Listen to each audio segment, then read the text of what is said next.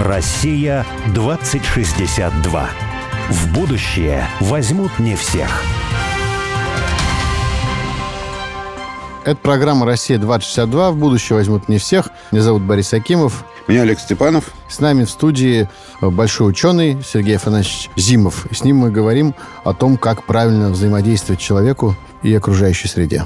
Сергей Афанасьевич, здравствуйте снова. Снова здравствуйте. По мне, вот климатическая бомба – это то, что Сергей Афанасьевич где-то на Крайнем Севере размножил скотину, которая превратила, значит, какие-то замерзшие территории в оазис. Это уже бомба. Это бомба, но не климатическая, Борь. Просто вот так. А про климатическую бомбу что вы скажете? Я этих слов сам никогда не произносил. Это все западные журналисты придумали.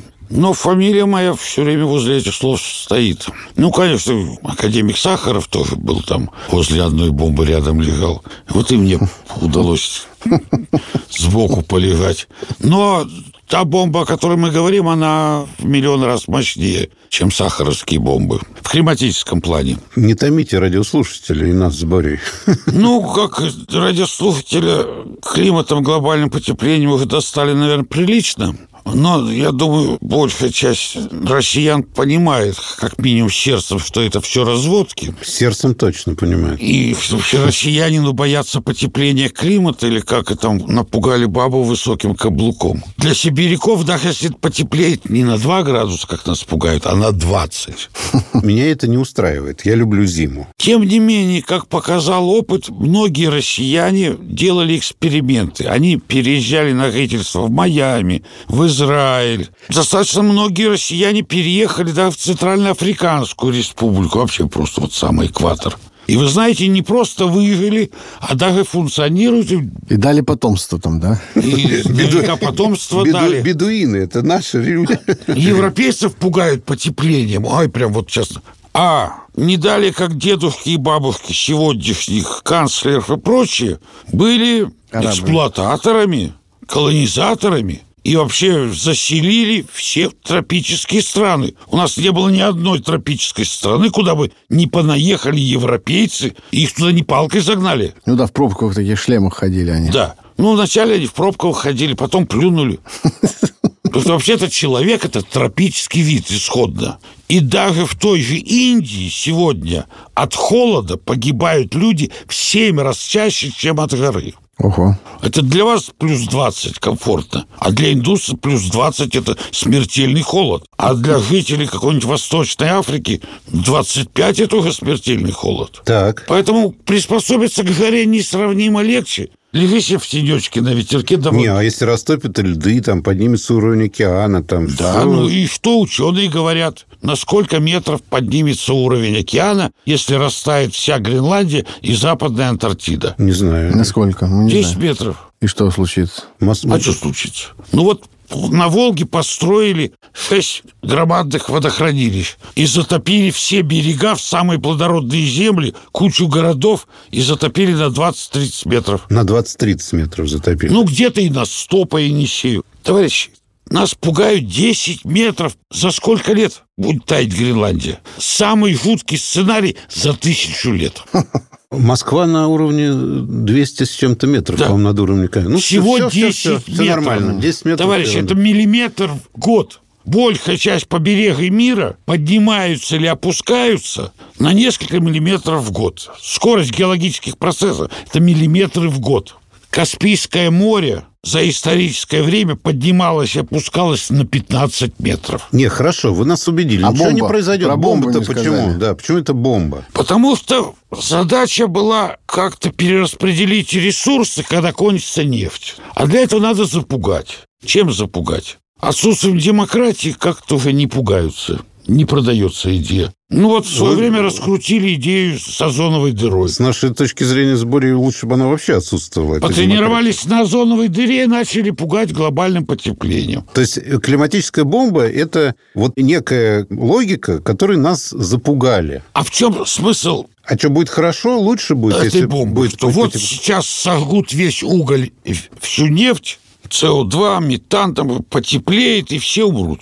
А сколько вообще в мире разведано этой нефти и угля? Не считаю. Ну, скажу, в гигатоннах. Угля девятьсот гигатонн, а нефти двести гигатон. Во всех лесах мира пятьсот гигатон. Гигатон чего? Углерода. А. Пересчете на углерод. Не а. на СО2, а на углерод. Понятно. Что там этот кислород приплюсовывать? СО2. А есть еще резервуары, про которые как-то особо не задумывались, и которыми неудобно было пугать, это почвы, а еще мерзлые почвы, нахрен мерзлота.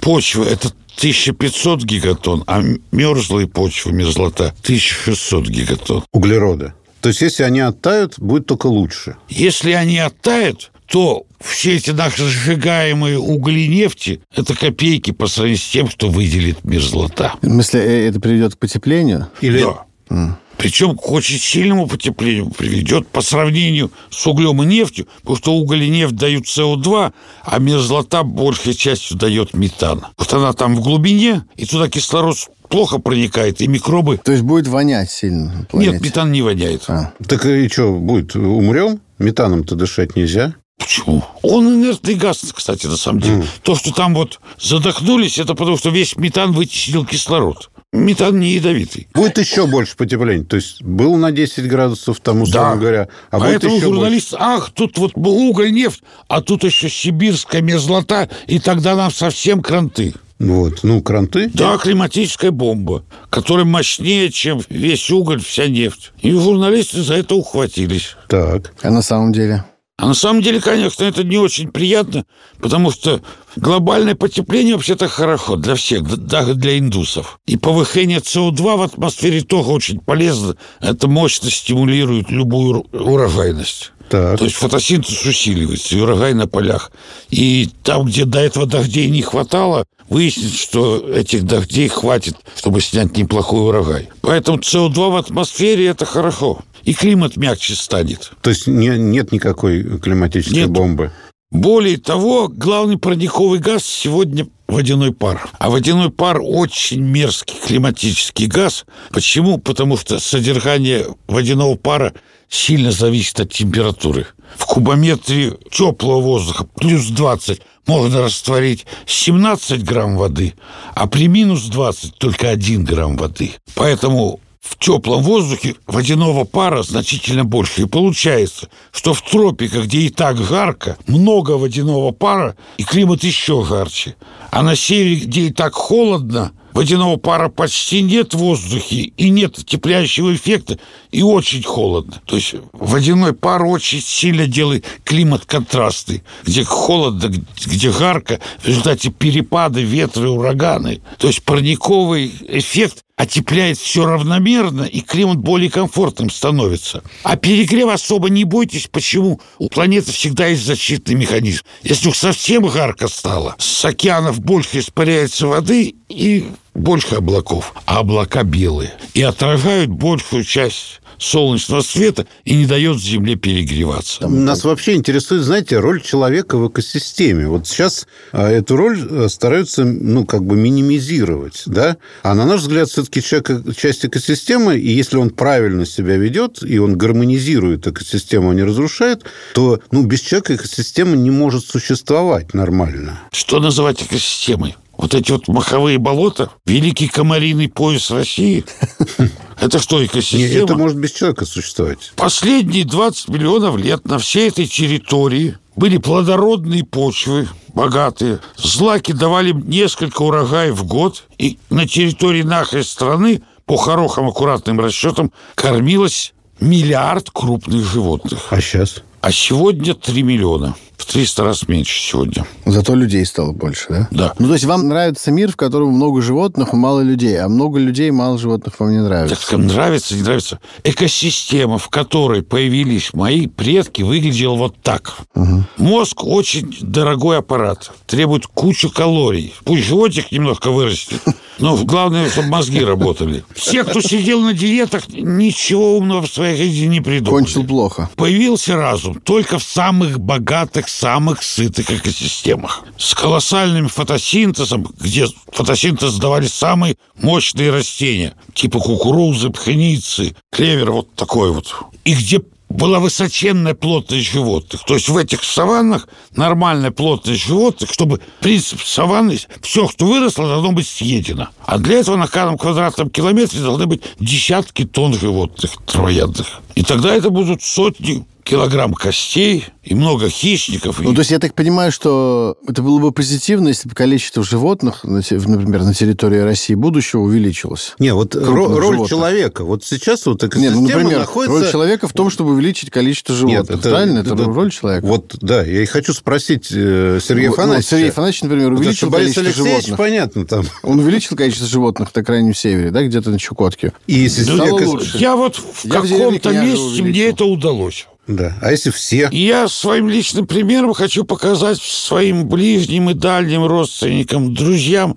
своих дальних родственников, их потомков. Я люблю, чтобы вокруг меня была сочная травка подстриженная, красивые кустики, чтобы ходили олени, лохатки. Почему наши предки вот разрушили эти экосистемы? Это тоже вот такой рай земной. Кстати, вернусь к слову «рай». Если внимательно почитать Библию... Наследуйте землю, там сказано. Там как создал Бог, и увидишь, и сказал, что это хорошо. А что он создал? Комариные болота, дремучую тайгу? Читайте Библию. Он создал сады эдемские. Вершины его творения были сады эдемские, где человек, в Библии это написано, вместе с другими животными поддерживал. И лишь потом, вкусив от древа познания... придумал новое оружие, подорвал численность и уничтожил собственника. С тем Бог его изгнал из садов эдемских. И в итоге, что ему Бог сказал? Теперь вот будешь сам в поте лица твоего питаться злаками, травою. Угу. Почему мы вот эти самые богатые экосистемы разрушили? Экосистемы наших предков. А потому что мы стали им конкурентами. Мы начали делать свои пастбищные экосистемы. Начали удобрять почву, пахать, выращивать, пасти стада, научились у волков и львов окарауливать свои стада, научились простой мысли, что из своего стада надо брать не самого жирного, а брать самого тощего и самого непослушного. И тогда стадо станет тучным и послушным. У нас, знаете, в гостях, помнишь, был композитор Мартынов. Я тоже да? сам хотел вот сейчас сказать. Э... Владимир Иванович Мартынов, другой... который музыкант, композитор, да, но говорит он то же самое, что конец цивилизации начался со времен неолитической революции, да, когда человек оторвался от природы и, собственно, выделился из экосистемы. И с тех пор он эти связи свои с экосистемой все рвет, рвет, рвет и больше выделяется. И, собственно, это ведет к катастрофе. А связи надо... Ну, он считает, что их уже не восстановить. Связи надо, ну, как бы восстанавливать. В результате мы начали делать свои пастбищные экосистемы. Пусть маловидовые, пусть не очень устойчивые.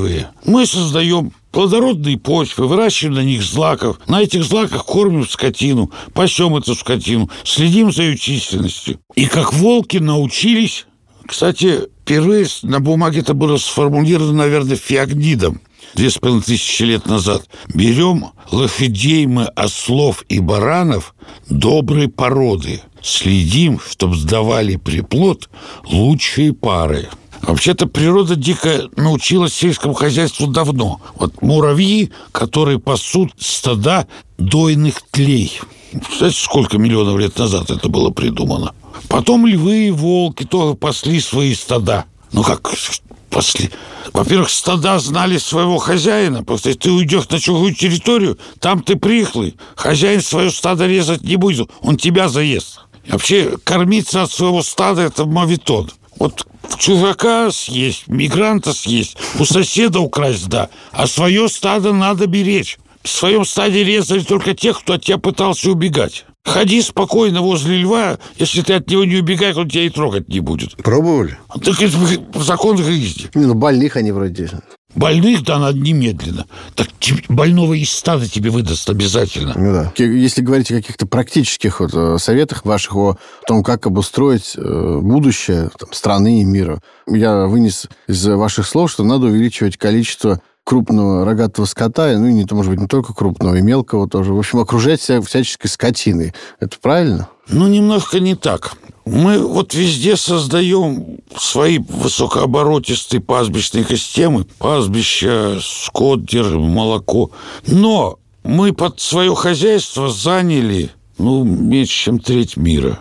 А в нашей стране там десять процентов всего сельское хозяйство. А все остальное что у нас? Комаров кормим. Так вот, надо вернуть природу в исходное состояние. Как? Животные помогают? Ну, запустить туда животных и не мешать им плодиться.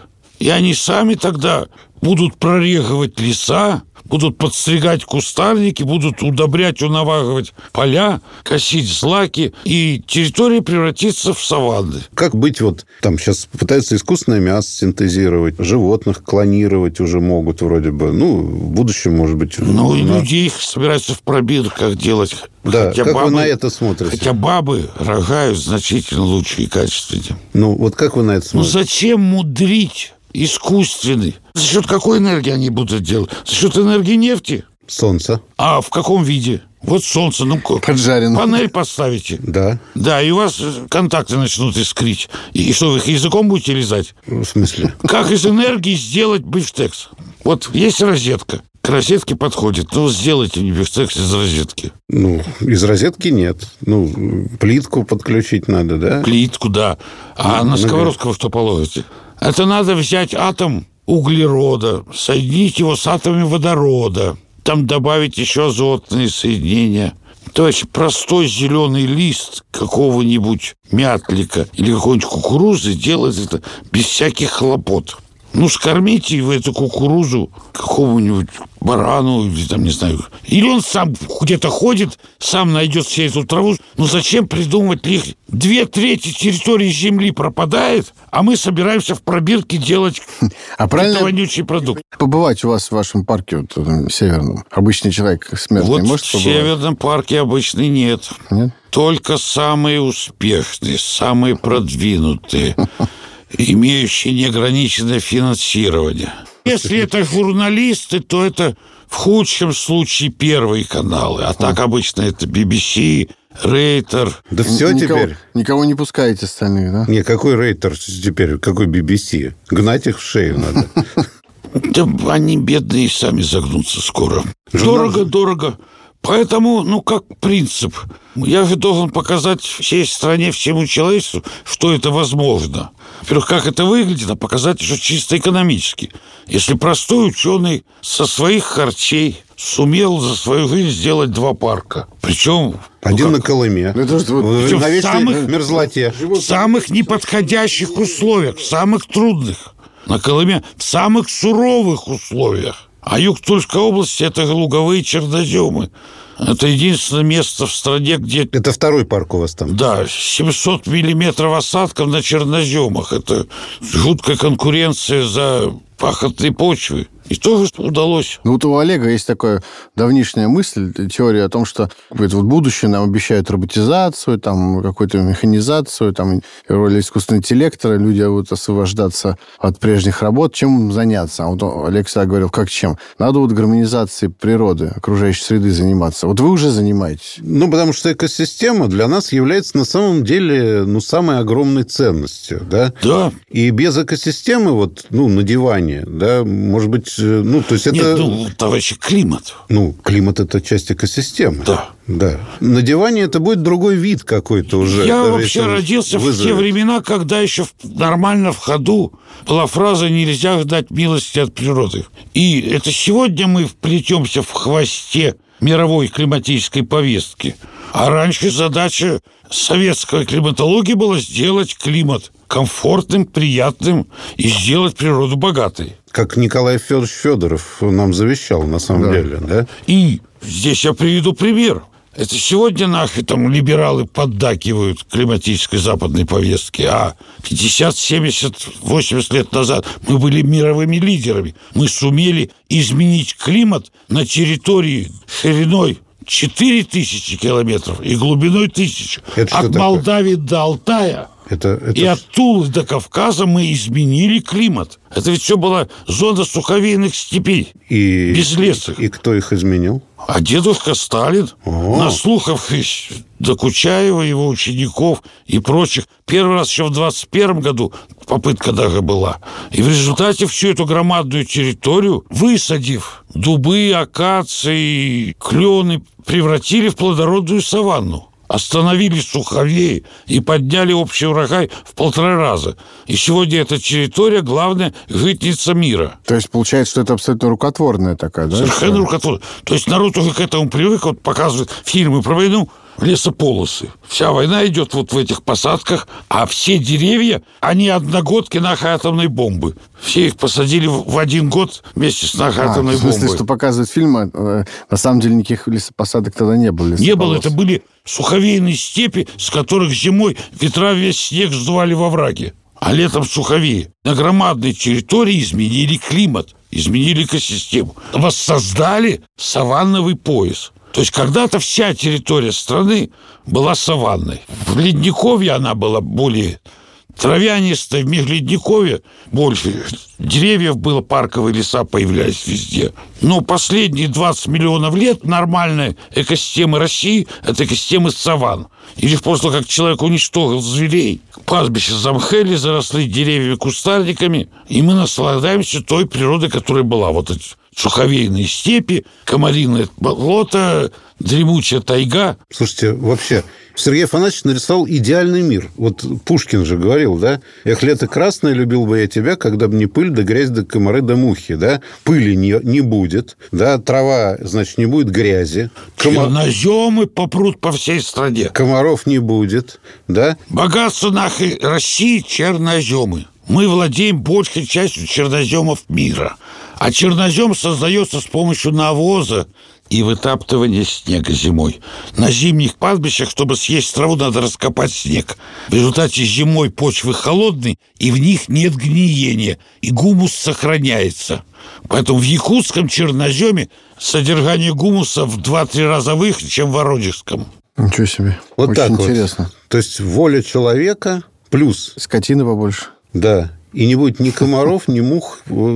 Просто будет идеальная вот, Россия. Вернуться к консервативным главным ценностям. А что ценность для человека, как биологически? Тучные поля, плодородные почвы, обильные стада. Ой, как хорошо. И комфортный климат. Консервативные а не ценности. Комфортная городская среда. А, кон- а консервативные... Вы исповедуете консервативные ценности? Да. Это, это комфортный климат, тучные стада и поля, заливные луга, черноземы. Вот все, мои и ценности консервативные. И в семьях по девять детей. Да. Но не в каждой. Не в каждой семье. Потому что детей надо кормить. Если я чувствую, что способен прокормить, я, может быть, и больше заведу. Но и политическая система была, должна быть такой, чтобы давали приплод лучшие пары. Это тема отдельной передачи. Нет, другое дело. А вот что такое лучшее и как угадать? Когда-то на человека... Один человек пытался это сделать. Вся саванна смеялась. Потому что урод уродом. Все с хвостами, а у этого хвост отвалился. Это сколько лет над человеком издевались, а потом выяснилось... Не так уж и плохо, парень. Не так вот и плохо. Хвост? Когда есть. Без хвоста. Когда хвост а, отвалился, да. А, я вот думал, помнишь, как Маугли, обезьяны Маугли кричали? Он такой же, как мы, только без хвоста. Они... Слушайте, ребят, нам, к сожалению, вот надо заканчивать. Поэтому я не про Евгенику говорю. Ага. Евгеника – это когда кто-то считается сильно умным и вправе заменить Господа Бога и вехать ярлыки, кто чистый, кто нечистый. А это только Бог может понять. А понимается это, когда Бог со стороны смотрит на нас, как мы бодаемся между собой, и назначает медали по итогам этой борьбы, а не так вот по чему-то глупому смыслу. Ну, понятно. Мох до сих пор не погиб, и лихайники живут.